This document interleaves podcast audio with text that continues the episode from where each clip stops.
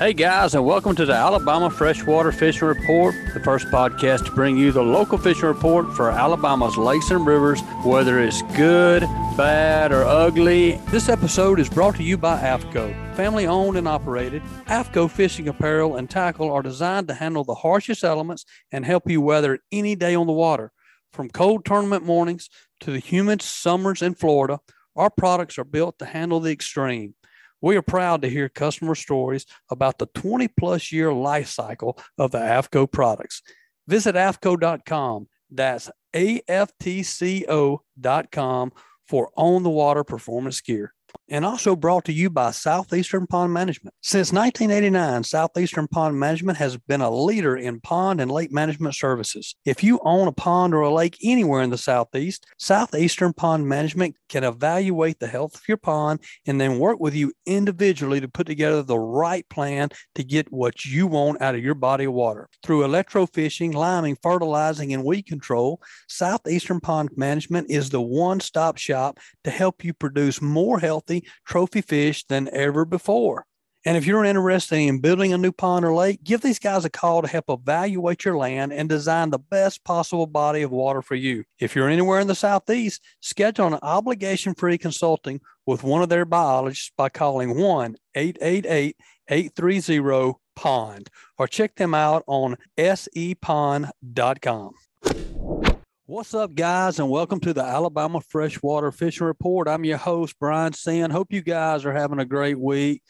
One thing for sure, it is summertime in Alabama. It has gotten hot out there, guys.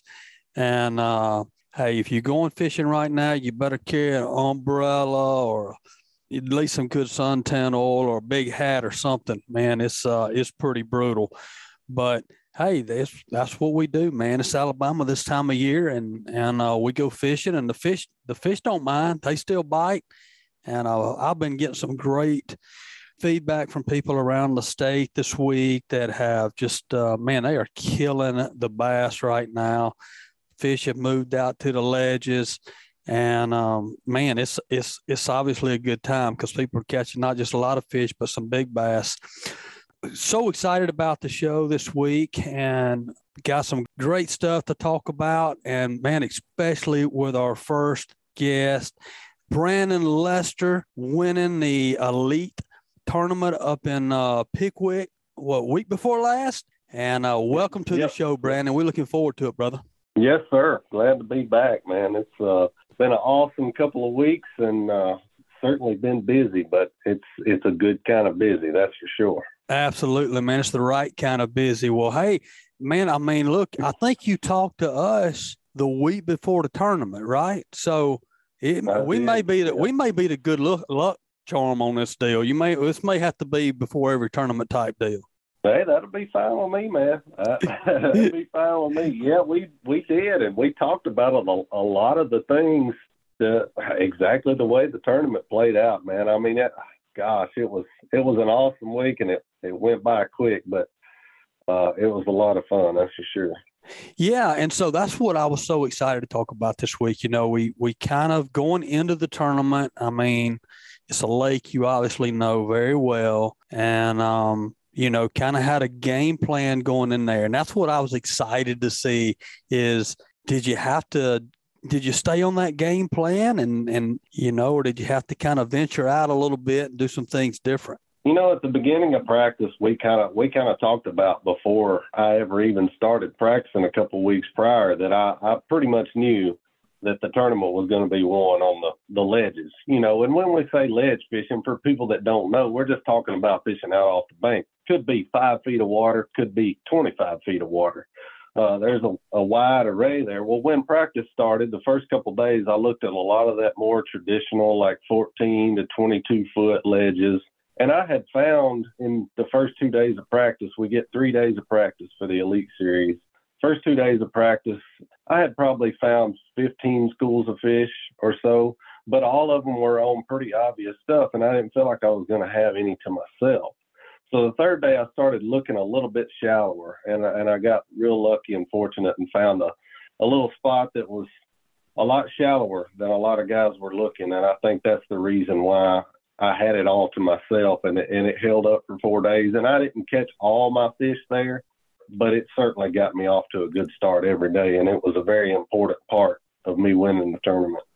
Yeah, and I think that would be, you know, when you're fishing the elite series like you are, I mean, you're fishing with the best anglers in the in, in the world, and you know, people that are on top of their game, and everybody probably goes into Pickwick knowing, hey, we we're gonna be ledge fishing, uh, or or a good percentage probably have that attitude, and it and it seems like that that was that's the trick is to find that spot and find that school of bass that somehow other people miss.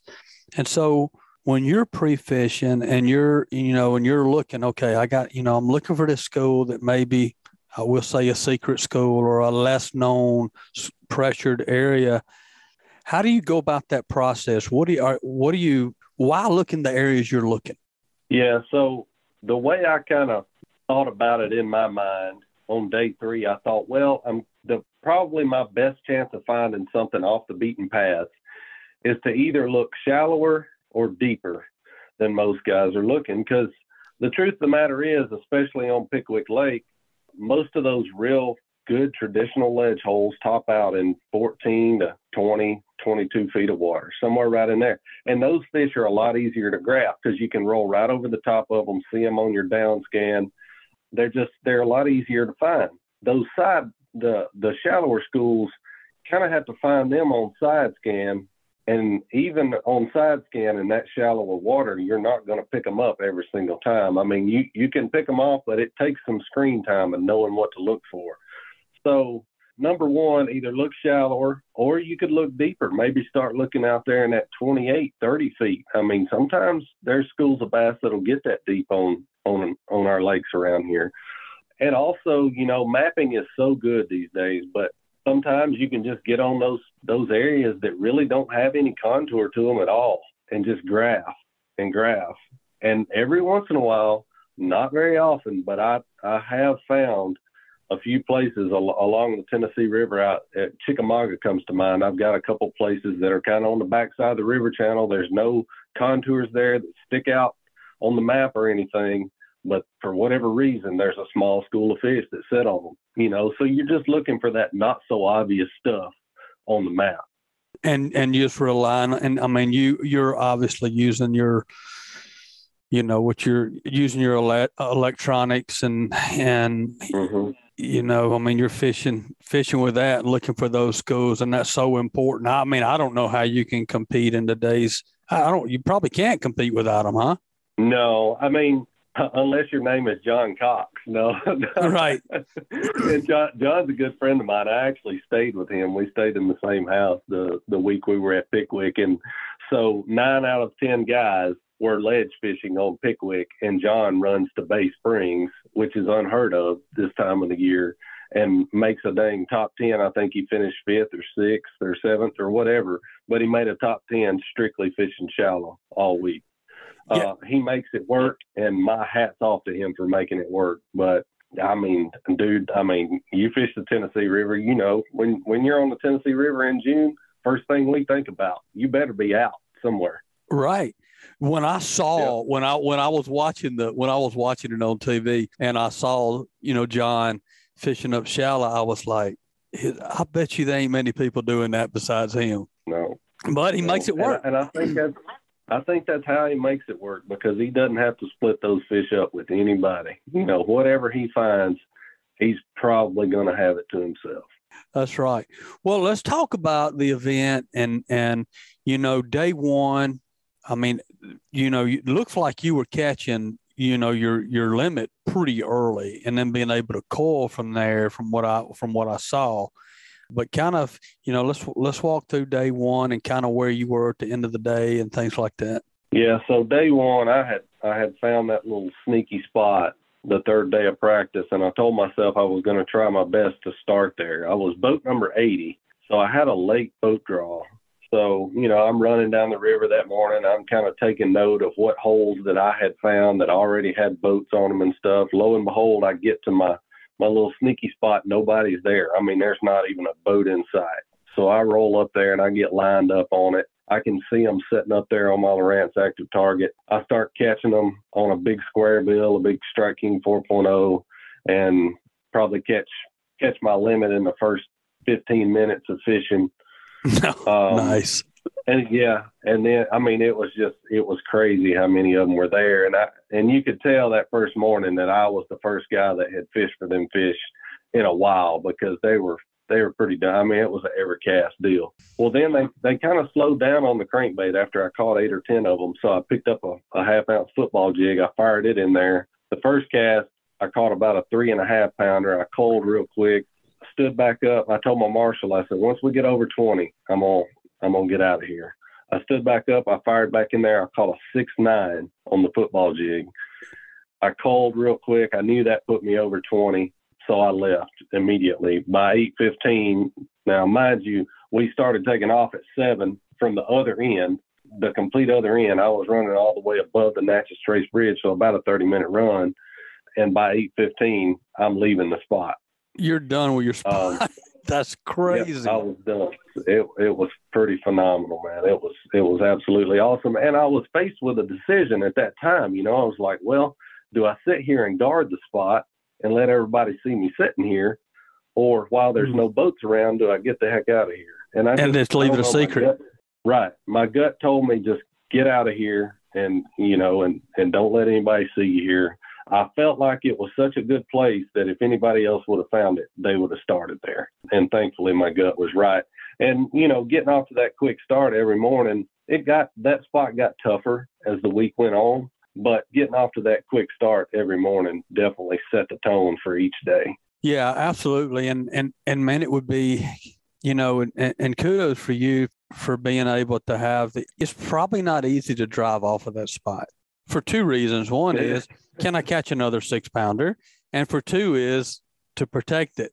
Just sit there all freaking day and then do the same right. thing the next day but uh, so it had to be uh, had to be a pretty scary decision and hard decision to pick to pick that trolling motor up and crank the big engine and get out of there. It was. I had thought about it for a minute, and I was like, I just can't sit here all day. You know, I, I had so much other stuff in my mind that I wanted to go look at, and. Right you know, it, it was all a part of the game plan going forward because it's not a one day tournament. It's a four day. Now, if it would have been a one day tournament, I honestly think that first day I probably could have caught a bigger bag than was ever weighed in in the tournament. I think I could have caught a, probably a mid 20s pound bag, but it, I knew it was a four day event. I don't want to sit there and catch a bunch of three pounders that might help me down the road.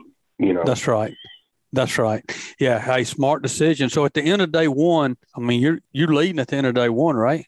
No, I was in uh, I was in fifth after oh, day oh, fifth, one. Okay. I had twenty one six. Yeah, I had twenty one six, but I had told my marshal that first day. I said, "Man, if I if I get over twenty, I'll be where I need to be. My goal every day. I told myself my goal every day is to catch twenty pounds, and I did that or better every day. I was the only guy to do that or better every day."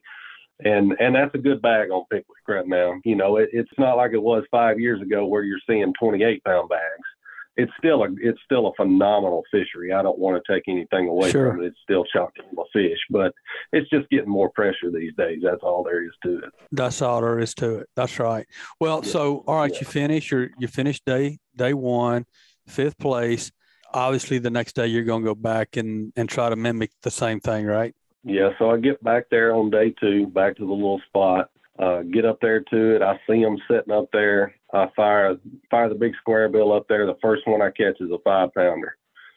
um, so I was like, dang, this this is starting out good, you know. And then I catch another keeper on the the big square bill, and I could tell they just it was like they got off of it. They would just bump it. They wouldn't eat it. I could just tell their activity level wasn't wasn't what it was on day one.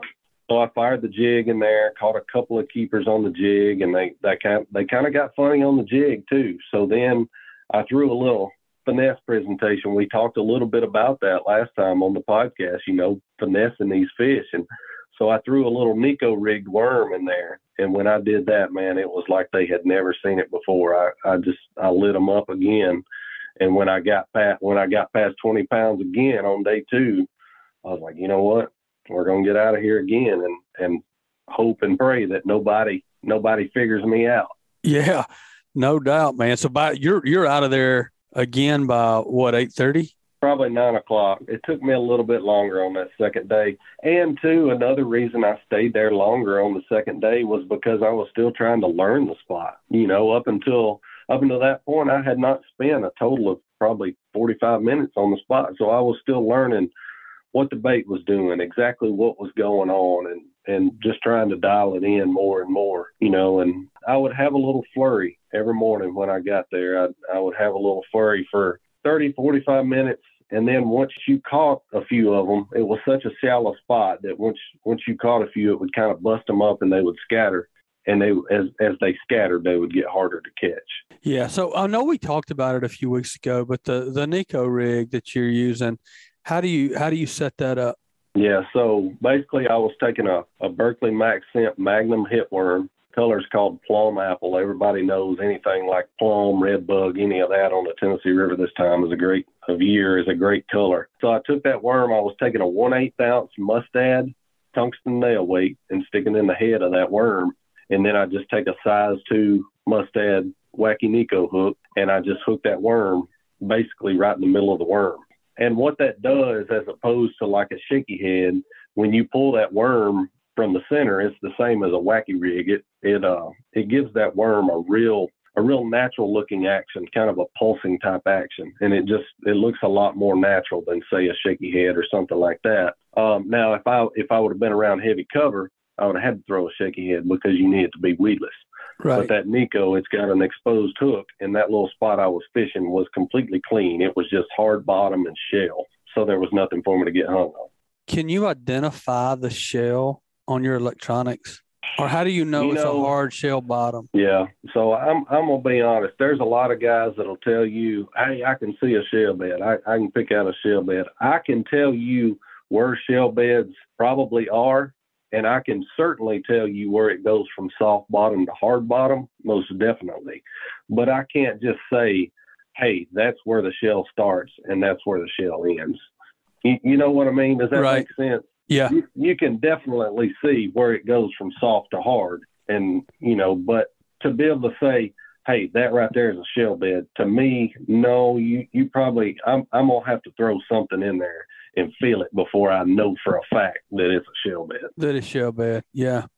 And I mean, and when so when you're looking at, at, at ledges and pre-fishing and, and stuff, I mean, there it makes a it makes a difference to have to find that hard bottom versus that soft bottom, right? oh absolutely i i would say 95% of the time on the Tennessee River, those schools set up on high, hard bottom areas. Bass in general just like hard bottom, whether it's summertime, wintertime, whatever. I, I don't I don't catch them off just old mucky mud very often at all. I can think of one place in my experience on the Tennessee River, and I know there's guys that's done it for longer than me, but I can think of one place off the top of my head on the Tennessee River that a school sets up on a soft bottom, and that's only because there is a spring there. There's a spring hole surrounded by soft mud, and they're just relating to that spring hole. That cool water coming up out of the spring. Yeah. yeah, yeah. Do you think the current is the reason? I mean, if you think about the current, if it's a higher current area coming over a ledge, I mean, the soft bottom is because of a sediment a lot of times, right? And, and, and there's Right. maybe Yep. so maybe the the current coming over the ledge is is what makes it a hard bottom, and then if there's not a lot of current in the area, it could be softer. I guess I don't know. Just thinking out loud. Yeah. Oh, yeah. No, you're you're absolutely on point with that. Yes, for sure.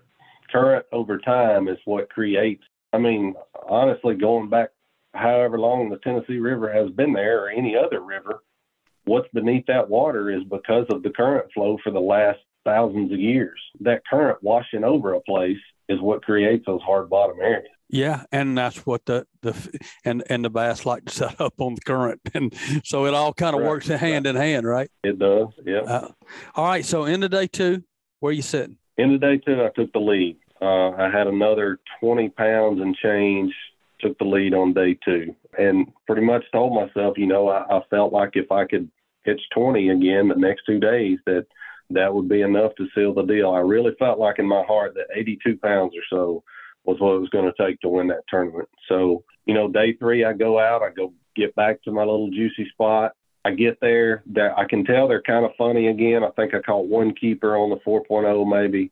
I went to the worm, the Neko rig worm, pretty quick. The second bite I get is a 613 on that Neko rig worm. So once again, just set the tone for the day, man. You know, you, you've thought about it all night. You get there, you catch a 613, you're like, all right, all I need some solid ones and, and we'll be good to go. So the third day, I probably left there. That I probably left that little spot after 45 minutes or so, and I'm gonna say I had probably 17 pounds or so. Didn't didn't have a, a giant bag, but had a, a dang good start. And later in the afternoon on the third day, like I said, every day, you know, getting off to that good start, it freed me up and it let me go look around for a couple of hours because some of those schools were getting busted up and they were moving around a little bit. So I idled over a place about one o'clock on day three, and it was a deeper spot where I had caught him a couple of years prior. And I idled over it one time in practice, and I saw one little school sitting there. I idled it the first two days of the event and didn't see anything at all. I idled over it on day three, and I saw a few sitting there and I was able to make a couple of really good calls. I, I called about a three and three quarter and a four pounder uh, at about 115 on day three to get me back up to another 21 six. Nice. Um, on day three. So I had about a three, almost a three and a half pound lead going into day number four man, when you're going in a day four the night before, you're trying to sleep. You know, you're you know you're in the lead. You think it's more stressful to go into that final day in the lead, or is it more stressful to to be a couple pounds out of the lead? Uh, it, it definitely does put some stress on you because you know you everybody in the bass fishing world is going to be watching Bassmaster live, and and you you want to do it not so much for you, but you want to do it for your family and for your sponsors and man, just the the competitive spirit in all of us. You know, we we just want to win. Right. Um, so, I mean, I wasn't really nervous about it. I was just anxious and ready to go. You know, that was the biggest thing. Yeah, just ready, just ready to, to get in the boat and, and get started uh, for the yeah. day. Now, and unfortunately, you know, you you don't live too far from there. So, was your family able to come in for the final day? Yes. Yeah, I had family, friends. I had uh, probably 30, 35 people out there in the crowd that got to watch it all go down. So that was that was really that's cool. awesome. That was probably one of the coolest parts of the whole deal, man. It really was. Yeah, because you guys, you know, you fish all over the country, and and you, you know, you've had some great wins, and a lot of times you're so far away that everybody that you know, all your close people and family might not be able to get there. So to be able to do this in your backyard and is uh, that's got to be pretty special. Yeah, it definitely was special, man. It was a, a day I'll never forget for sure. I mean, uh, as I said on stage, it's nine years in the making. I, I, this is my ninth year on the Elite Series and the first Elite Series victory that I have gotten. I've come close many times, you know, and it, it it ain't easy, man. It ain't easy. I mean, everybody thinks golly, but uh, you'd be surprised at the list of guys that have had phenomenal careers that just never have sealed the deal. It's it's hard to do, man. So I it's hard. Feel very, yeah, it, it's very hard, but we finally got us one, man. It felt good. I'm gonna tell you. Man, ain't no doubt about it. I know it felt good, man. Well, we well, I was sure rooting for you. Well, last day, final day, you. I mean, you start back in your spot again. I'm sure. Yeah. And uh, you yeah, go back started, to it. We saw that. Yeah, yeah. I, I started back there, and gosh, I I couldn't have asked for a better start. I I got back, and every day, you know, I was nervous. I was like, gosh, is it going to last one more day? Is it going to last one more day? Because I don't know if you know by the by the third morning, I had several spectators. I mean, there were several guys wanting to know where this spot was. Sure. And rightfully so. I don't blame them you know, and and as far as I know, as soon as I leave, they could have been burning that place to the ground all night long. I didn't know, you know, but I got there on the fourth morning and and caught a couple pretty quick. My second bite was like a four and a half, five pounder. So I think we took off at seven again on that on day four, and I looked at my my clock on my Lowrance unit at 7:51. I already had about 17 pounds in the box. Oh my goodness! And I just, man, I, I just stood up and I just breathed a sigh of relief, you know. And I was like, I, looking back, I didn't know this at the time, but I had the tournament won by then, you know. But in my mind, I had already told myself another 20 pounds. That's the goal. You know, we're not going to let off the throttle. I didn't just want to win. I wanted to, I wanted to slam the door on it, you know. So, and it, honestly, I had one of the best days of fishing uh, that I've ever had in my career. About one o'clock, I pulled back up on that place again where I had caught, made the two coals the day before, and I fired a three quarter ounce scrounger head out there with a, a five inch Castaic Jerky J, just a, a Tennessee River ledge fishing staple. Hadn't caught any on that all week, but I saw a big gizzard shad come up skipping across the water, so I threw it out there and I caught a six pounder, uh, and that put me that put me up over twenty. And then on the way in, I was basically just killing time getting back close to the ramp and I pulled up to a school that had had boats all over it all week long, and I made another call. I caught a four pounder, and the one I called was like three and three quarter, and I was like, "That's it." I mean, I That's it. Like Thirty minutes left. I had like 30 minutes left on the clock. I said, you know what? I'll take my chances. I'm going back to the ramp. It's been a heck of a day. that is an incredible day. So, what was Yeah. your total weight the last day? 22-14, and that was that was the biggest bag of the tournament. Golly. So, how what was total weight for the tournament? I think it was 86 pounds and an ounce. I won by just over five pounds. I think second place was 81 something. Man, that is that's what I call slamming the door on them right there. That's a big Yeah. that's a big difference. yeah, it was just a phenomenal week, man. Just meant to be. That's awesome. One of the questions I had, and you know, so that spot that you found that was so awesome for you. I mean, is is that a spot that you had fished in past years, or is it a spot that you fi- that you just found? And I think about me fishing, and and so many of us do this. We talked about it with one of our college guys a few weeks ago. One of our Auburn guys, Tucker Smith, is that you know when you're fishing your home lake, you've got these same spots in your mind that you've caught fish years and year after year after year, and and a lot of times on your home lake, it's easy to just go, well, I know these spots, and I'm gonna go look and see if there's fish there but you see people from out of town that that have never fished there come in and sometimes win the tournament over guys that how hard is it not to just rely on your old places and to go look for these new spots in a in a in a familiar lake Yeah, that's definitely a, a easy trap to fall into, man. We, we've all been there. And honestly, if if I could give a piece of advice on that, I heard somebody say one time, I can't remember where I read it, but I heard this early on in my career. It said, if you fish a lot of the same bodies of water over and over again, uh, it's okay to go back to the same old places, you know, but every time you go to the lake just playing around, always make it a point to fish at least one place that you've never made a cast before. If you do that every single time you go to the lake, and I started doing that early on in my career, you know, fishing here around the house, Tim's Ford, places like that. And a lot of times you won't find nothing, but you'd be surprised how many times you'll pull up on a bank that you've never fished before and you'll find a, a new little honey hole, you know. So just keep that in mind because that is an easy trap to fall into. You know, to answer your question as far as how I found that place, I had never fished there before. I knew traditionally that was a good area on Pickwick. Uh, that that area up that way has a lot of good shallower bars and, and a lot flatter stuff. It's got several little shallow humps and ditches and, and things like that up there around Koger Island. So I was just, you know, kind of up that way looking around for, for some of that stuff and just kind of got lucky and found one of those little uh, needle in a haystack places. hey well it ain't all luck brother you knew what you was looking for and you had a purpose for looking there and so i know better than that it Yeah. ain't all luck it's some uh maybe a little bit of luck, maybe some divine in- intervention from the good Lord, but it was a lot of knowledge that you've gained over the years too. That's the big part of it. yeah, absolutely. Well, man, I am I am tickled to death for you and uh, for you and your family. And uh, man, I appreciate you giving us some time on the show today for sure. Yeah, absolutely. Always glad to hop on here and man, like you were saying at the at the beginning of the show, get out there and, and do some fishing, man. I know it's hot, but it's a good time to be on the Tennessee River. I've been seeing some pictures from Guntersville and, and I know Pickwick's pretty good. So if you can stand it, get out there and catch a few. Hey, I was going to ask you. I've been seeing a lot and, and hearing on our podcast and, and seeing a lot on uh, looking at different social media from different people. This feather jig, just a white feather jig, like a three, you know, three eighths ounce, uh, Mhm, that people yeah. are fishing these ledges with and doing really well. Is that something you fish? Yeah.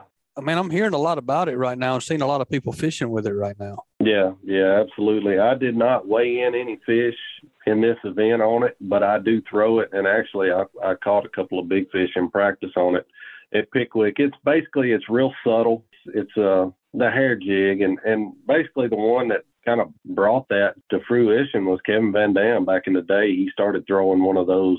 You know, the original one was, from what I understand, it was actually tied by a guy that was a preacher, and they called it the preacher jig. And all the rest of them are kind of spinoffs from that. But it's just a real subtle presentation. Looks like a big gizzard shad, which is what those fish out there on those ledges feed on. Um, and I've I've seen ones anywhere from three eighths of an ounce up all the way up to three quarter or one ounce. But yeah, I mean it, it's a it's a really good bait, and like I said, it's real subtle. Doesn't have a whole lot of action to it. It's quiet, but a lot of times if, if those fish are kind of in a funky mood, it'll it'll get them to bite. Yeah, I just thought I'd ask you why I had you on here about it and see what your yes. your experience was with it because I'd been seeing it a lot. Anyway, man, we appreciate it and uh, thank you so much again for joining us and congratulations again. And where y'all at next? Uh, so now I've got about a month here at home. I'm I'll probably do some fishing here around the house, and then we're going to head up north for our kind of northern swing of the year. Uh, we go to the St. Lawrence River next, so I'm looking forward to getting up there and catching some big smallmouth. Hey man, we'll we'll get after it. Good luck to you, and and uh, man, finish the year strong, brother. I mean, where are you in the in the in the Angler of the Year race? Well, this moves me up to fourth in Angler of the Year. Uh, Brandon Palaniuk's leading, and John Cox is in second, and both of them were in the top ten. So even though I won a couple weeks ago, I didn't gain a lot of ground, but it's still possible. You know, we could still pull out Angler of the Year. Not not probable. One of those guys or both of them would have to stumble, but uh, and Palaniuk's got a pretty big lead, but. Just want to finish as strong as I possibly can. You know, it's it's been a great great season, and just want to keep keep on keeping on. You do it, man. Keep doing it. All right, Brandon. We appreciate it, man. Thanks a lot, and keep rolling. And man, look forward to having you back on here again before too long. Yes, sir. Thank you guys for having me. Talk to you soon. All right, buddy. Take care. All right, guys, let's take a few moments and hear from some of this week's sponsors. L&M Marine has something for everyone, from small hunting boats, pontoon boats, to bigger bay boats, offshore boats, and hybrids. L&M Marine LLC prides itself on its customer service and knows how important it is to be taken care of and to have someone you can trust. They are locally owned and regularly support the community. L&M Marine provides superior customer service and has an entire team that consists of professional sales members, financial experts, service technicians, and a knowledgeable parts and accessory staff to support you. Go visit their friendly, reliable, and experienced staff, now locally owned six miles north of I 10 on 34600 Highway 59 in Stapleton, Alabama, or call 251 937 1380. And brought to you by Photonis Defense is proud to offer the PD Pro line of night vision systems. The PD Pro series is the world's smallest and lightest night vision goggles built around the Photonis 16mm filmless 4G image intensifier tubes and our hybrid filmless 18mm image intensifier tubes. These ultralight, ultra compact night vision systems deliver the cleanest image, best resolution, smallest, most transparent halo, and best overall performance and function of any night vision system available. The PD Pro line consists of the PD Pro M 16 millimeter monocular, the PD Pro B 16 millimeter binocular, and the PD Pro Q panoramic night vision system. Photonis Defense, Masters of Darkness and brought to you by United Bank. United Bank knows what an important role agriculture plays in our local economy. At United Bank, they are here to support local farmers with financial products and services designed specifically for agribusiness, including real loans for farmland, equipment loans, working line of credit, and more. Truth is, they deeply value the contribution agriculture plays to our community, and they help our local farmers build successful businesses. They want to see you succeed. Learn more at unitedbank.com or stop by any United Bank branch. United Bank, all loans subject to credit approval, equal housing opportunity lender, member FDIC. All right, welcome back to the show, guys. Hey, what a great first segment.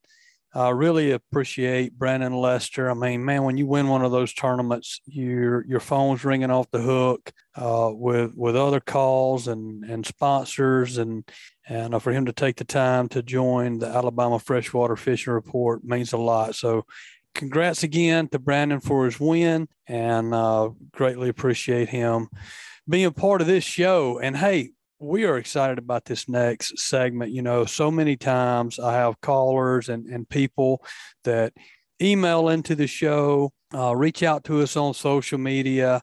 And one thing they want to know is, you know, there's so many different bass boats out there, uh, so much different equipment out there. You know, how do you know what to select? How do you, go, how, what's the process in selecting to get the ba- best bass boat for for you.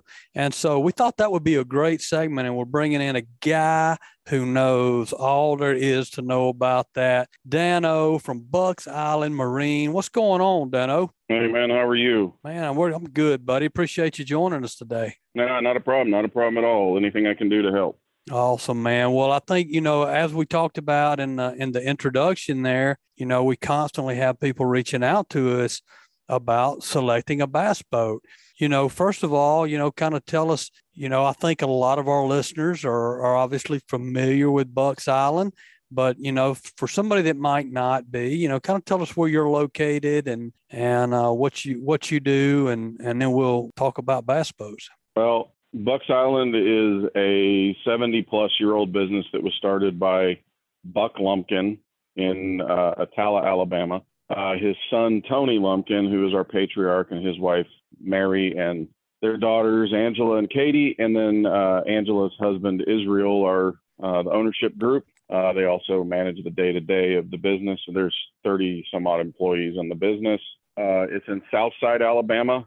You get off. You're going Highway 59 towards Chattanooga. You get off at Highway 77 and you head south across the you know the bridge over Neely Henry there in Southside, go between Rainbow City and, and Southside, and then probably go about another five miles or so. And on the right hand side, you'll see Bucks Island, 50 some odd thousand square foot building, uh, showroom, dozen service bays, parts, tackle store, doing the best we can to keep boats in stock. Uh, in this, you know, kind of trying time that we have, Mary and and and Katie and and the team really work hard to pull that stuff together and get as many boats in as we can. Crest pontoons, Bentley pontoons. We're a G3 dealer, and then our bass boat lines. Uh, Avid, we have Avid aluminum boats as well, which they have bass boats and center consoles. Uh, and then, but our you know glass bass boat lines, we are one of the top Skeeter dealers in the country. We are Falcon Bass Boats number one dealer in the country, and uh, we're a climbing bass cat dealer, probably do 15, 18 boats a year, only limited by how many we've been able to get in all three brands uh, right now. And that's just the way the situation is in the in the country with supply chain right now. But basically, Katie is our lead salesperson, Patrick and Melissa, and they're taking pre-orders on 2023 boats now at this point. Man, um, it's really cool. I mean, it sounds you know it's it's definitely a family-owned business and uh, they have built something mighty big and mighty awesome there. Uh, truly a one stop shop for bait, tackle, boat, service, whatever you might need. And uh, so it's an awesome place. Uh, awesome that it's family owned.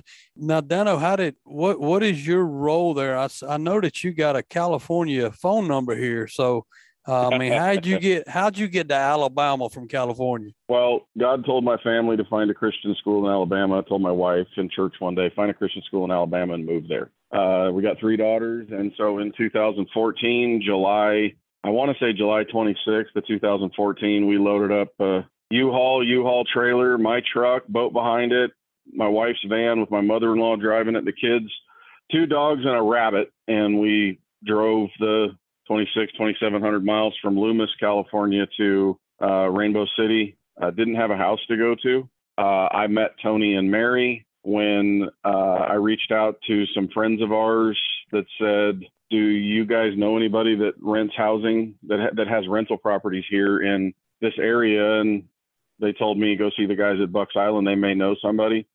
Uh, to give you the kind of people that Tony and Mary are, they um, they took a house off the market to rent it to us. And so they became instant family to us. And uh, I told them anytime they wanted help in the fishing community, which is what I do. My wife and I own advancedangler.com, which is a fishing how to website. And we do media tracking and market consulting for professional anglers. And so I've spent the last 27 years of my life making all or part of my living in the bass fishing industry. And uh, I had told them if they wanted to do anything, any projects, any whatever, just let me know. I'm, I'm happy to help. You guys have been a big help to us. And they just developed as a friendship for a good three and a half, four years. And in 2018, they asked me to get involved and to help reach the fishing community on a more comprehensive level. They they've always done a great job. They'd always been a great skeeter dealer, Mercury, Yamaha, those things, great service, all that stuff. But fishing requires, uh, especially in bass fishing, it requires a little different touch. Um, anglers, there's a lot of different options out there, and when you're a tournament fisherman, you wanna you wanna be catered to a little bit. You know, you're spending an awful lot of money even on a local level to go compete, and you you need someone that understands that. So the the Lumpkins and and the the Brits, the family, they completely invested into stuff. We worked on programs together, did an outreach, started a you know fishing team, put the tackle store in, which I was part of building and uh, and stocking. So I've been there since uh, November of 2018 as a part-time uh, fishing industry marketing consultant kind of a deal, which basically uh, marketing is what I am. Um, I, am there two days a week when I'm not traveling or more sometimes when I can. Uh, but I work with them. I do the fishing reports that we do there for social media. Uh, we do some Bucks Island live stuff. I do some loft videos, help with the buying of the tackle store a little bit, and I will sell a boat here or there when I'm not trampling on one of the other salespeople that that's their whole living. And uh, I just try to help them keep up with what's new in the industry, develop relationships that can bring people in that can help promote the the company and the and the family and uh, the Bucks Island brand. And I will say this: it's not easy to add to what they've built there. They are they are a very well run caring family. So them being willing to invest into the community. I mean, we've actually put a service trailer together that goes to events throughout our region and is just there as you guys spent, you know, $200 on entry fees and all this time practicing and something happens unfortunately on the morning of a tournament we'll have techs at some of these tournaments especially you know groups that we sponsor and partner with we just try to invest and and for being a tremendous dealership that they were you wouldn't think that you could add to it but the group of us have come together and and really reached out to the fishing community and it's it's made a big impact in the dealership as far as just how many people come and see us now. Dude, what um, a phenomenal story and and journey. I mean, we could do a whole podcast just on that, Dano. That's that's a, a remarkable series of events. And I mean, I know God, I know Alabama is God's country, right? But if you're in California, you really got to be listening to hear Alabama from that because that's a long ways. But man, so glad that that you made the uh, made the trip and over and and and listen to to what you were being led to do and it sounds like it has just absolutely been a god thing and a blessing Oh, the partnership and the friendship. And it's funny. Mary Mary's even said at times is that we have a a God relationship. You know, the way that they they tell me a funny story about when they were sitting there the night deciding do they take the house off the market to rent it to us and they're the kind of people that I think they they'd have considered it, you know, they were considering it anyway. They just they're they're loving people. But they looked at each other and said, "Do you want to be the one to tell God no?" So right. so, and it's a it, you know it's it's a little fun joking thing we have uh, amongst us. We do have a God connection there uh, between us. Uh, they are wonderful people, talented people, experienced people. I'm grateful to be a part of it. I am uh, blessed to be a small part of what Bucks Island is, and happy to be able to talk about it any chance I get because it is a historical, tremendous business in this community and I'm grateful to be a part of it. Yeah, man, that's that's awesome. And and you know, anytime we as listeners and and you know, I'm a listener when I'm hosting this thing too, right? Because I'm listening to your story. But when we hear that about a group or a business or or something, I mean, it just it sure makes it easy to do business there and when you know the kind of people you're dealing with. So man i, I love hearing it and uh, it sounds like it it was a meant to be situation for all you guys and so, con- congratulations on the growth that you've been able to help them achieve and that they've been able to achieve, not just on their own, but with you as well. And, and I know you guys are just going to continue going in the, in the right direction. And uh, hey, man, I mean, Bucks Island's been around a long time and is here to stay and just continuing to grow. So, you know, like we kind of set up the segment, you know, we want to, you've got some great lines of bass boats and pontoons and center consoles as well. But for this podcast, you know, we want to concentrate on bass boats right now, on fishing boats and, and kind of talk about the different process of selecting.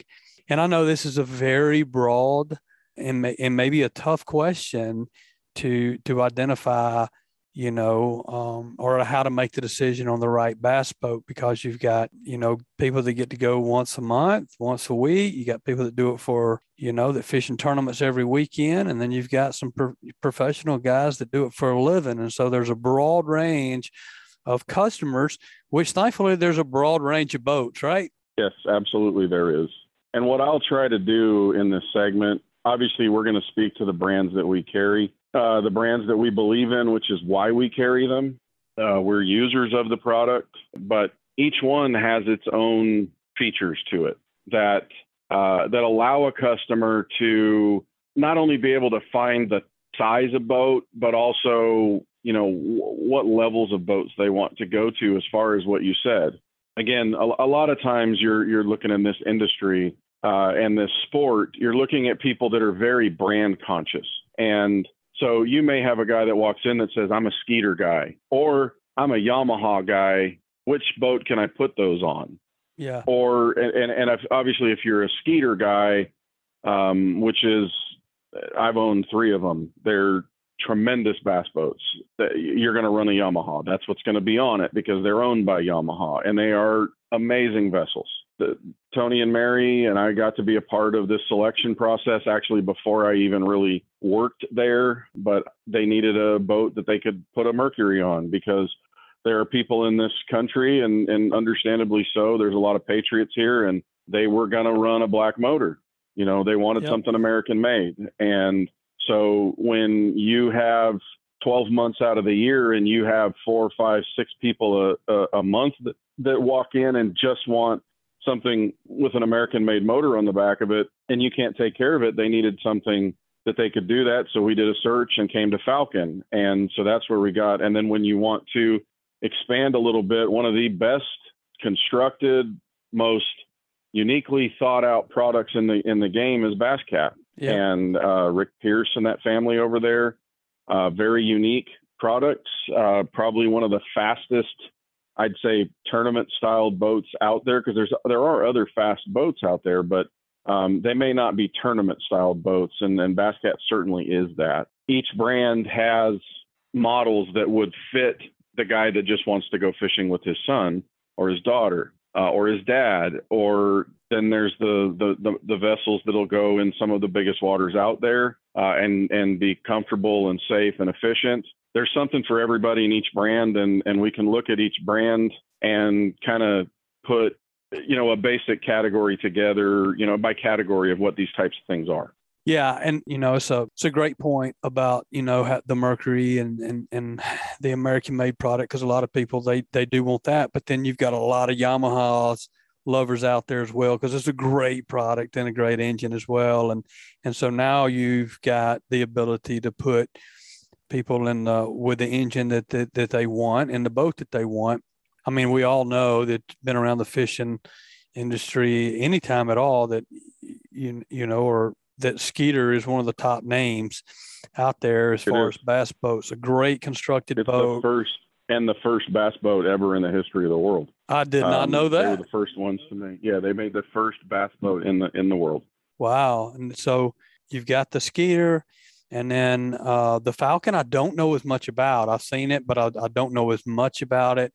Uh, obviously, back Basscat is I, I, guess, and maybe I'm mistaken, but that's kind of a the upper end, and we, you know, like you said, a fast boat, uh, a really high end boat, and right now, obviously, hard to get. But so if you're if you're kind of looking at the three boats, you're looking at Skeeter, Falcon, and Bass Cat. I mean, obviously, you can't go wrong with any of those three decisions. But why might somebody choose a Skeeter over one versus the other? Well, let's let's do this first. Let's let's go let's go size of boat. And okay. let's let's break this down and do let's do the simple part first, which is let's say you're a guy that just likes to go fishing, and, and we're gonna stay in the glass boat world right now, where that's yep. what we're gonna do. Let's say you're a guy that wants to go fishing. Uh, you want to be efficient, you want to be fuel efficient, you want to have the the little bit more weight of the glass boat as opposed to an aluminum boat something that'll scoot along a little bit, but still be a little bit of a comfortable ride. Uh, tournaments are not your thing. Maybe you know the the joke is they call them fair weather fishermen, and when it's nice they'll go. But you're not going to go out there when it's storming and blowing 40 miles an hour. You just as soon you know stay at home and work on tackle that day. 18 to 19 foot bass boats with a 150, 175, or 200 horsepower motor. That's going to be that range for that kind of guy you're a hardcore tournament fisherman, but it's not a living. Maybe you fish the Coosa River, some of the smaller bodies of water around where you're not fighting with big, you know, cruiser type boats, those kinds of things that create big giant waves on there. You're going to fish tournaments. You want the speed. You're going to overlap that 19 foot range with the 200, 225, and then you're going to go up to a 20 foot boat that will allow you to be in that range with a 250 on it, and you start getting into that high performance type world there with the two 225s and 250s. If you're a guy that fishes big water, Tennessee River type stuff, maybe even Great Lakes, you travel up there, some of those places, going to a body of water like Lanier or something where you just have these massive, you know, yachts that cruise around on the lake, you're going to want a 21 foot bass boat and they're going to come with a 250. If you're not a tournament fisherman, you don't care about horsepower restrictions, you get into a 21 foot boat and you can start putting 450 horsepower engines on those things 300s 350s 450s you can start getting into some real speed there we just had a gentleman buy a bass cat uh, puma sts their newest model put a 300 horsepower pro xs on that thing nice um, it's going to be an 80 some odd mile an hour boat so all three brands give you something that we carry, give you something in all of those categories. Skeeter, uh, the 150 range, you're looking at a ZX 150. Um, it's going to be a high 30s to mid 40s boat, depending on how you rig it. And you can go into the ZX 200s and the ZX 225s. You're looking at that range of, of boats there for that, you know, entry fun fishing, to maybe club tournament type fishing. That's what you're looking at. Then you have the ZXR series, which is both of them come with 250s uh, on them, different package levels, you know, rocker switches and, you know, a little bit smaller graphs and, and stuff like that. That's going to be a mid 50s to low 60s, depending on some add ons. But you're still looking at a 20, a ZXR 20, ZXR 21. It's a, it's a tournament style boat, just has a few less bells and whistles than their top end stuff. You're looking at an FXR in the top level stuff, you're looking at an FXR limited, FXR 20, FXR 21 limited, which gives you eight different color choices and all the good features. Then you can go into the Apex in those two models. Now you get a little bit higher level of features and special automotive type finishes with real fine crystalline flake in them and a few other little bells and whistles that make that boat unique. And then you get into what the pros order, which is the same hull, but it's called the FXR20 and FXR20 21 selects. Those are where you pick every, you know, color that goes on the boat. You select every option. That also happens to be the most expensive uh, skeeters you can buy in the bass boat world. Uh, some of those can get up into the uh, mid 80s and above, depending on packaging. Things like power poles and Raptors, multiple graphs. When you get into multiple graphs, you got to tune with the batteries, you know, special wiring harnesses that give more power to the graphs without spiking when the motor fires. So you take them out of the wiring harnesses of the boat that way. Uh, you know, forward facing sonars, 360, hydraulic jack plates. All that stuff's going to change your performance, your fish catching ability, and fish finding ability, but it's also going to add price. So those are the ranges of Skeeters. Basscat has the same type of things where they've got some of their smaller boats, the Margay and some of those kinds of things. You've got uh, the Caracal, which is going to be a 19 foot boat. Uh, they have packages in there that give you, you know, high 40s to high 50s in those more package kinds of boats. They call those the Advantage line.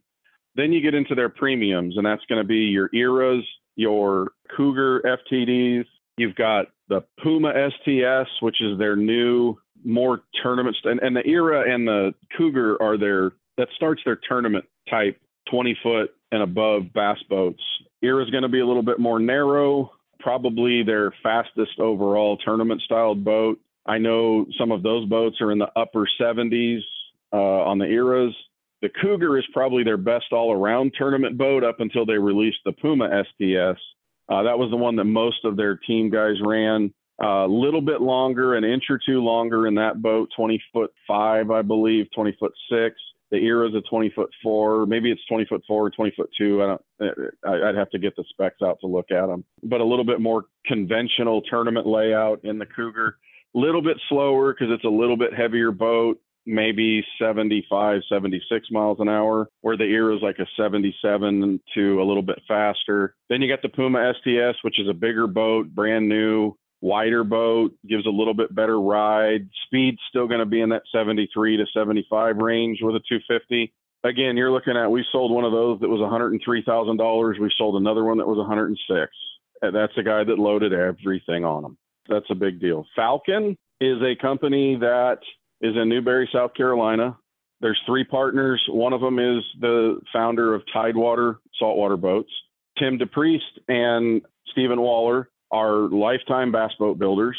Uh, their lineage goes back to Stephen's dad started Bumblebee Bass Boats, and they both worked in the Stratos and Javelin, Triton, all of those before going to learn how to build saltwater boats. And then eventually started a warranty repair company for fiberglass called Marine Pro Service, and in doing that, realized they could figure out not only how to fix some of the broken issues or some of the things that cause issues in bass boats and some of the things that make them a little cumbersome or difficult to work in, but they also knew they could put a saltwater stringer system in a bass boat. So in their 20 and 20 foot models, and they've got three different packages. They've got the F205, F215, which is a good all around boat. I run the F205 myself. Then they've got the F20 Tournament Edition, which has little bit different features, a little bit different styling, those kinds of things that make the boat a little bit more pricey. And then they've got the F20 and F21 Predators, which is their highest end boat. They call it the top of the perch. Um, it's got a big bird head on the side and some other little features in there.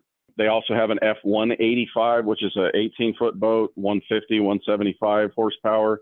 And then they've got a a F195 that I call their little Ferrari. It's a 200 horsepower, 19 foot, five inch boat. If I spent all my time on the Coosa River, that might be the boat I run because it's a fun little boat. And it's funny to call a 19 and a half foot boat little, but right. it is compared to what they are now. The biggest thing on Falcon is saltwater stringer system. There's three stringers in it. And explain that to me real quick because because you lost me okay. on that. That's all right. So you have a hull, um, and I don't know that a lot of people know this. Bass boats are not painted. The boats are actually laid out in the molds from the outside in. The first thing that goes in the mold of a bass boat is the clear coat. Wow, I did um, not know that. So they build the colors in, they tape off the stripes, and then they layer those things in, and then the fiberglass gets laid into the hull and pressure and and spray guns and all kinds of things to get them all to bond together. And then the boat is built from the outside of the boat in. Falcon has three molds. I know this because I've seen it. Uh, Skeeter is similar in in the way they do things, but they have you know the, the stringer is the long hull length support system to the hull. So you have they're basically beams that run the whole length of the boat from the transom to the bow. Most bass boats are two stringers. Okay. Falcon is three, one right down the middle and two on the outside that are out to about two thirds out in the floor. And then they have little cross beams that go across from the middle out to the outside of the stringer system that tie the whole thing together.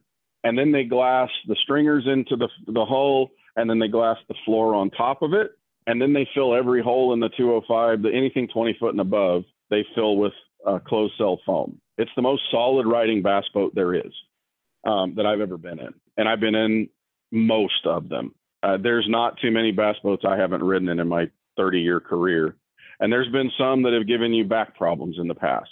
It's a 99 inch beam uh, on the 20 footers and up, uh, big wide decks, big you know hinges that look like gull wing Mercedes on the rod locker lids that open up.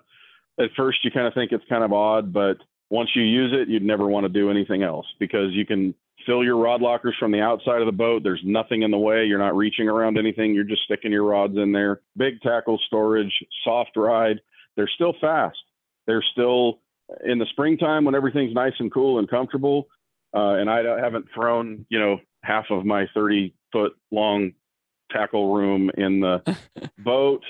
Um, the boat, I've had them go 70 with me in it. And I'm a big guy. Uh, I'm a former high school linebacker and a college catcher. I'm a big guy. I'll slow a boat down. Um, but I've had mine over 75, uh, and it routinely, even now, I was actually out today doing a Bucks Island live at Guntersville, which is a little bit higher elevation with one of our pro staffers and Michael, my marketing partner there at Bucks Island, and I'm running 71.1, and it's 95 degrees out and a 99% humidity, and that boat was still running 71.1 with nice. that Pro XS 250 on it, and and I do put a bunch of tackle in my boat because I'll sit there and I'll go, hey, I'm going to go try this. I'm going to try that. I'm going to try this. And I throw bags of stuff in the boat on top of the tackle. And then next thing you know, I look at it and go, I must have 400 pounds of tackle in that yeah, thing. Got a ton of stuff in here.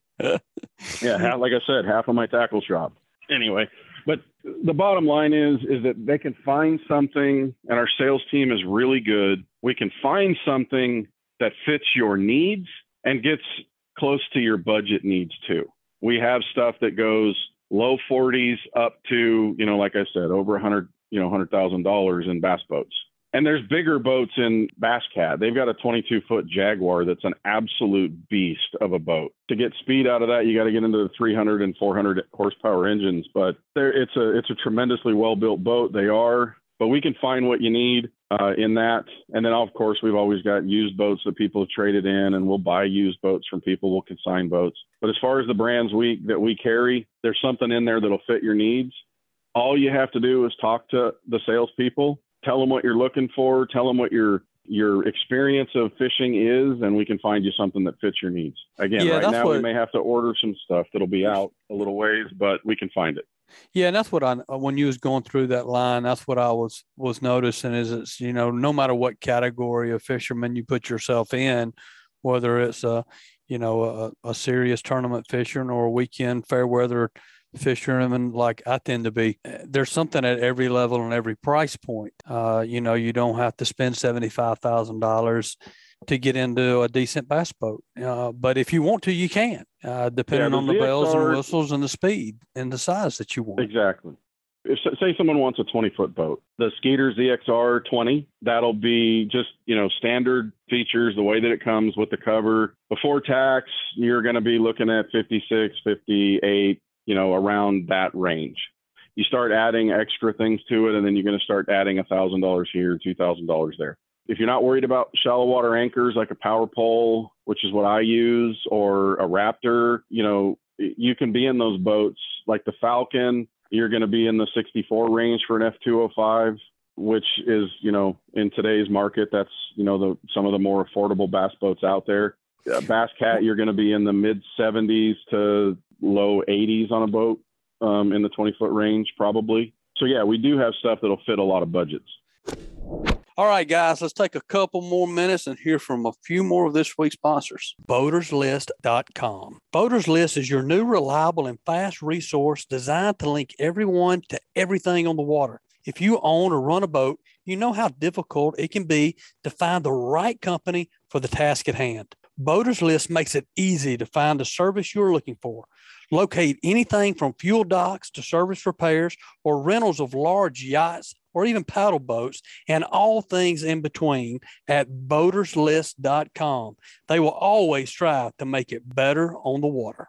and brought to you by Fish Bites, ready to go when you are, regardless of when you're ready to go fishing. This bait stays on the hook and the fish stay on the bait. Check them out, fishbites.com. And brought to you by North Alabama is the place to go for your next fishing expedition.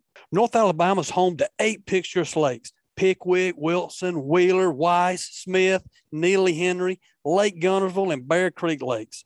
Each lake is well stocked with a variety of fish, and in North Alabama, fishing is great year round.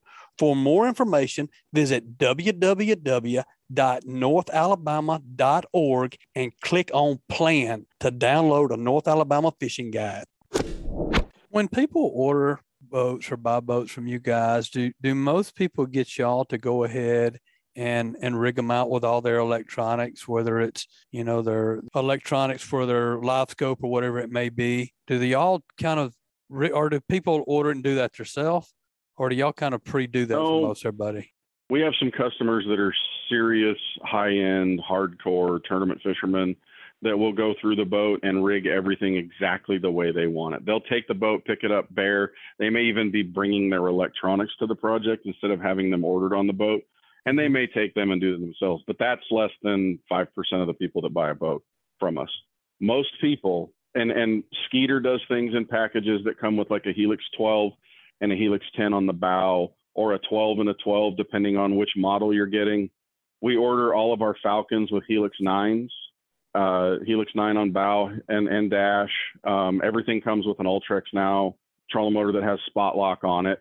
If you want some changes, we can get you the Lowrance Ghost. We can get you Lowrance. We can rig it all. We can add graphs to it. We can put dash mounts and bow mounts by Precision Sonar on there, which are just beef, double stack, triple stack on the bow, which so many people are going to now because that's what they're seeing on the Elite Series and on the Bass Pro Tour. We can rig, we can sell you something that comes with the packages and we can make sure everything works great, put your batteries in it, lake test it, get it all set up for you that we know it's good, get it detailed, deliver it to you. That's a boat that just comes from the factory with this is what we order it with. Or in Skeeter's case, this is the package that comes on these boats as a part of the deal. Or we can get crazy. A couple years ago, we had a gentleman come to us that had actually won a ZX150. Uh, it was actually called the ZX190 a few years ago. Same boat, but you know, different numbering. The gentleman put seventeen thousand dollars of electronics and accessories on that boat. Wow! He had four graphs. That's not easy. Live scope, power poles. No, our rigging department. It took them a while to get it all figured out, how to make it all fit on an 18 foot boat, but it did. It was a little technological marvel, is what I'm going to say. It was amazing. That's a lot um, of electronics. But yes, we can do all that stuff. We're authorized dealers for all of it. We've got some of the best mechanics around in the world. Israel Britt is a Yamaha master mechanic. Derek Dodson is also a Yamaha master mechanic, and there's like 250 of those around the country, and we have two of them. Our rigging department is run by Israel. They know what they're doing and they're clean. That's what's funny about a lot of people that want to do their own rigging. They may throw wires and stuff everywhere, and you open the boat and you look at it and you go, "Whoa, that looks like a spaghetti plate." Not here. Yeah. Our people tie it up clean. Everything's nice. It looks great. I'm talking about individuals. The dealerships are going to take the time, but we've got some of the best riggers we've seen that I've ever seen. Clean, clean jobs. They all make sure that they work before they leave. The trolling motor is calibrated. Uh, the GPSs are calibrated, you know, so that everything works right, so that a guy can literally go out. And if he's experienced, he can turn the key and know what it does. If he's not experienced, we'll spend the time on the water with him to show him how every switch works. Hey, that's and that's very important when you get a new boat. That's for sure, because it can be uh, things change rapidly in this world, and and if they if somebody hadn't had a new boat in a while, it would probably be benef- maybe beneficial for them to get out with somebody on the water. Hey, have you seen? I mean, I know with with COVID, boats were both did the same thing that cars and trucks and everything did, and and the price saw price increase just because of supply and demand issues. Are we starting to see that? Uh, do you think that's going to stay there for a while? Are you starting to see that trickle back down, or or any? Oh. Or it's going to stay? Yeah, it's. Um, in fact, we get we're coming up on model year announcements here pretty soon. The boat model year runs from July to June. Uh, so the 22 model year will turn the 23 July 1 um, or maybe it's August to July. Anyway, we're starting to see that, and we'll start getting announcements of, I'm sure, price increases. This is the first time that I've been there that I saw some mid-year price increases because as the supply chain struggled, prices went up. Yep. And so there were some mid-year pricing changes that happened, which I hadn't seen before. So it's just the yeah, nature of everything right now. It is. And and what I would say to people is don't think right now that most of the time, and I'm going to say in the 90% range or more, you're not going to be able to walk into a dealership most places and be able to say, I want that boat. You're going to have to order something. And the right now it's easier to get boats. Uh, you know, in our world, a Falcon or a Bass Cat, it's it's easier to get them with Mercuries. Yamahas are going to be a little bit further out because Yamaha yep. has a little bit more of a of an OEM supply challenge at times. Um, they're able to get motors in for their their in-house brands a little bit easier. So Skeeters and those, but those are still slowed down a little bit too. Um, but no, I don't see prices retracting much at all right now. I just yeah. I expect price increases coming. But what I would say is is that if you're if you're in the market, you're thinking you're in the market, don't wait. Sit down. Falcon, um, we have the ability because we have enough slots allocated to us in, in our pre-orders that we've done that we can uh, we can even move a boat that's slated for stock order for somebody and kind of recolor and we can move that boat to the back of the line and put a customer order in there that speeds up the process a little bit i still think you're looking at three months or more um, i'll be honest with you i ordered my 2023 falcon in uh, may april or may and we're not looking at that boat arriving at the dealership until sometime at the end of august wow and that's okay but what i would say to people is have an idea of what you're looking for come sit down get your name on a list, put a deposit down on a boat. If you're looking for Skeeter, put a small deposit down. That'll get you on the on the line. And if something else comes up that someone found something somewhere else or decided not to wait, and that comes up, and you're the next call on the list, Katie will give you the opportunity. Melissa or Patrick will give you the opportunity to take that boat. But That's then awesome. you're in line. You're in line, right? Um, you're in line, and you can start getting your name on those things to be able to be in a position to receive your boat that you're is I mean, and a lot of these people, these are dream vessels for people. When I started fishing, my first boat was a Skeeter Starfire 150, a 17 something foot boat with a 150 Black Max Mercury because it wasn't a Yamaha company then. I paid $7,500 for that thing in 1994 and maybe 1996, but it was a, you know, six, seven year old boat and it was a dream for me to have that. And I, you know, the, people have the dream of owning a bass boat if they're a, you know, they see these guys on television and they see these guys at their local lakes. You know, they just want to be like them. They want to be able to fish like them. They want that kind of vessel. Have a little bit of patience right now. Work the system a little bit. Come sit down with us. We've got a great sales staff to help you figure out what you can do, and they'll be honest with you. We're looking at three months. We're looking at six months. We're looking at this but we'll keep you updated. Well, what I love and, about uh, you guys is too is that if you come up there and sit down with some of your salesmen, I mean, they're they're they're they're not going to try to sell. You know, they're going to try to put the right to put you in the right boat for the for what you want to do and what you're looking where you're looking to fish and how often you're looking to fish. They're not going to try to say the most expensive boat on the floor just because you walk through the door. They're going to try to get you the right boat for you, and uh, and that's an awesome deal that's always a breath of fresh air when we go into any kind of a dealership. So um, hats off to you guys for that. Yeah, get on the waiting list right now and and and get your name in if you if you're if you're interested. Go sit down with these guys and and get the process started. And um, it may take a minute to get it, but y'all but y'all can get it, and it'll eventually be gotten. So, but it's like that everywhere. Yeah, it is.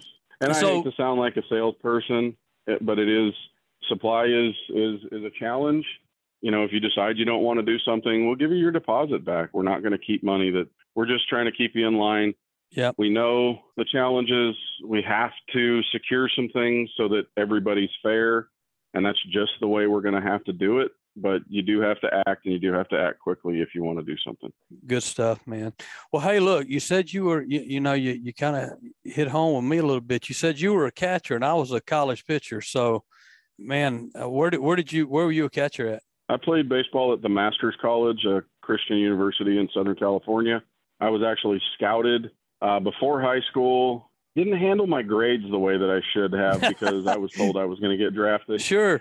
So I right. kind of cruised through high school and and uh, tried a couple of junior colleges, and it just didn't quite work for me. But I tried out for the Masters College, and the grace of God, I was given a scholarship to be able to play there. Played there three years uh, was a two-time college All-American, and then my shoulder decided to grenade. So um, I found a love of comp. I mean, I love competition, and I found I was able to exercise that love of competition in in fishing through tournaments. And uh, I've been fortunate enough that I've been able to make my make my occupation in a sport that I love.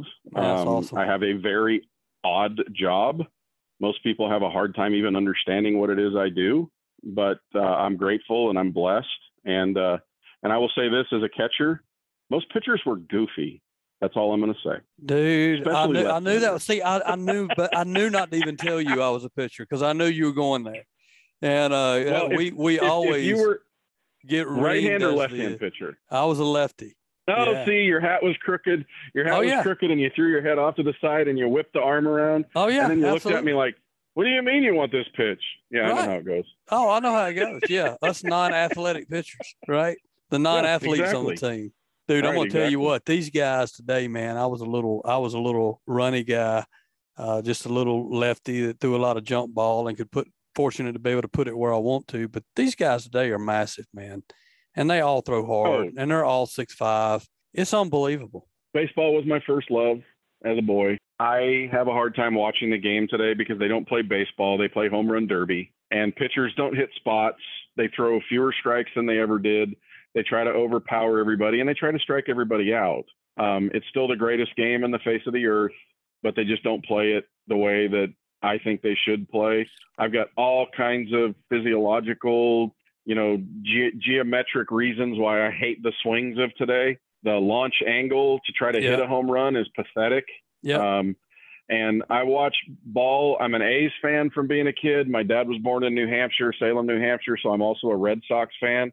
And uh, I got so frustrated watching the 16 inning game of uh, the Dodgers and the and the uh, Red Sox in the World Series when two different times the Red Sox had the bases loaded with less than two outs and someone could have played it a run with a fly ball and all they tried to do was hit a grand slam to get on Sports Center and Dude, it drove me up a wall. It's a different game, man. Small balls out the window, and you still see it in college some. I mean, we saw it in the, you know, I'm, I'm, I played at Auburn, and and and in the game the other night, we've got our big home run hitter. We've got a man on third base with less than two outs, and our home run hitter, you can see he intentionally hits a ground ball to second base, exactly what he's supposed to do. Uh, that's the easiest RBI in baseball.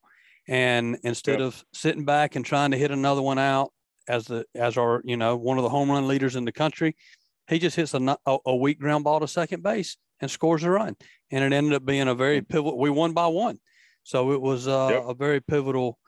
But you don't see many people do that. And and I grew up, you know, I, I was playing at Auburn during the Skip Bertman LSU gorilla ball era, and and that seemed like that's when kind of things started to change and you know the the way that they coach hitting now is kind of like kind of goes back to then is and it's definitely what they do in the big leagues is they are guessing on every single pitch and coming out of their shoes and if they guess wrong they tip their hat and go sit down and they're fine with striking out they have no problem with it and, and I and I wasn't. I struck out my my junior year of college. I hit 403, 13 home runs, but I hit 15 doubles. I struck out five times, yeah and uh, I drove in 58 RBIs, and uh, I could hit, but it was all physics. Uh, my swing was built with a slight down angle, so that when I hit the ball, I had backspin, so I would hit a lot of line drives that carried. they carried Um, I happen to be I happen to be strong, strong enough that I could swing a bat that was a little bit heavier than everybody else. When most people were swinging those Eastons that were 34, 30, I swung a, a Mizuno that was 34, 31 and a half, and it allowed and I was I could whip it and I could hit the ball hard with it and get a little bit more carry out of it.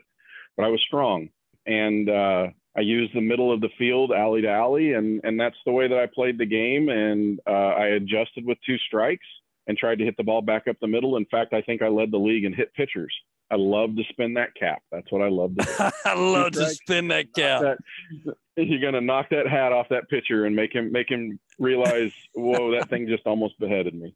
yeah, I've been there. I've been there. That's for sure. Well, anyway, we I'm glad to see Auburn get to Omaha. They uh man, their coaching staff is phenomenal.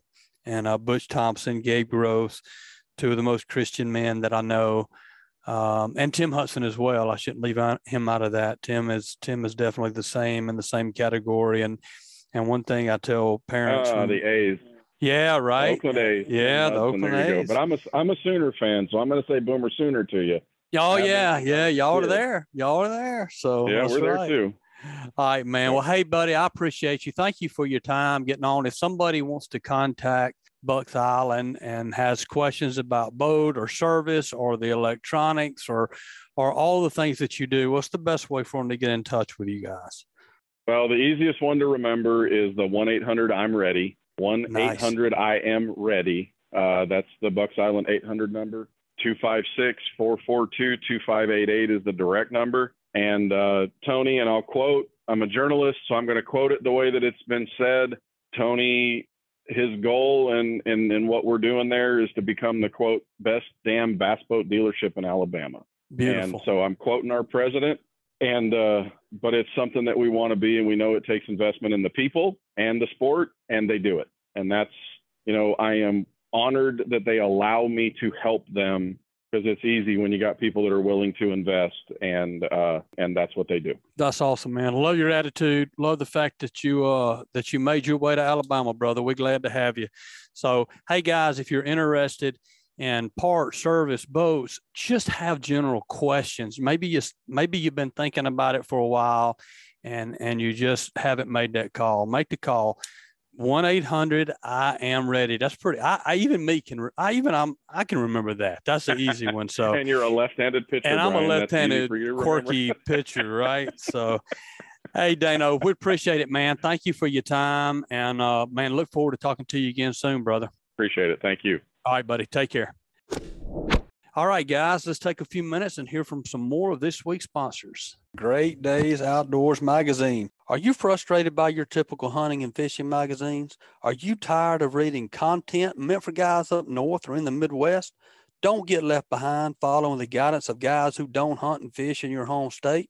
Pick up a Great Days Outdoors magazine subscription and become a better Southern outdoorsman. Great Days Outdoors magazine can be found at your local Barnes and Nobles, Books a Million, Tractor Supply Company, Rural King, Bass Pro Shops, or you can save and buy online at greatdaysoutdoors.com.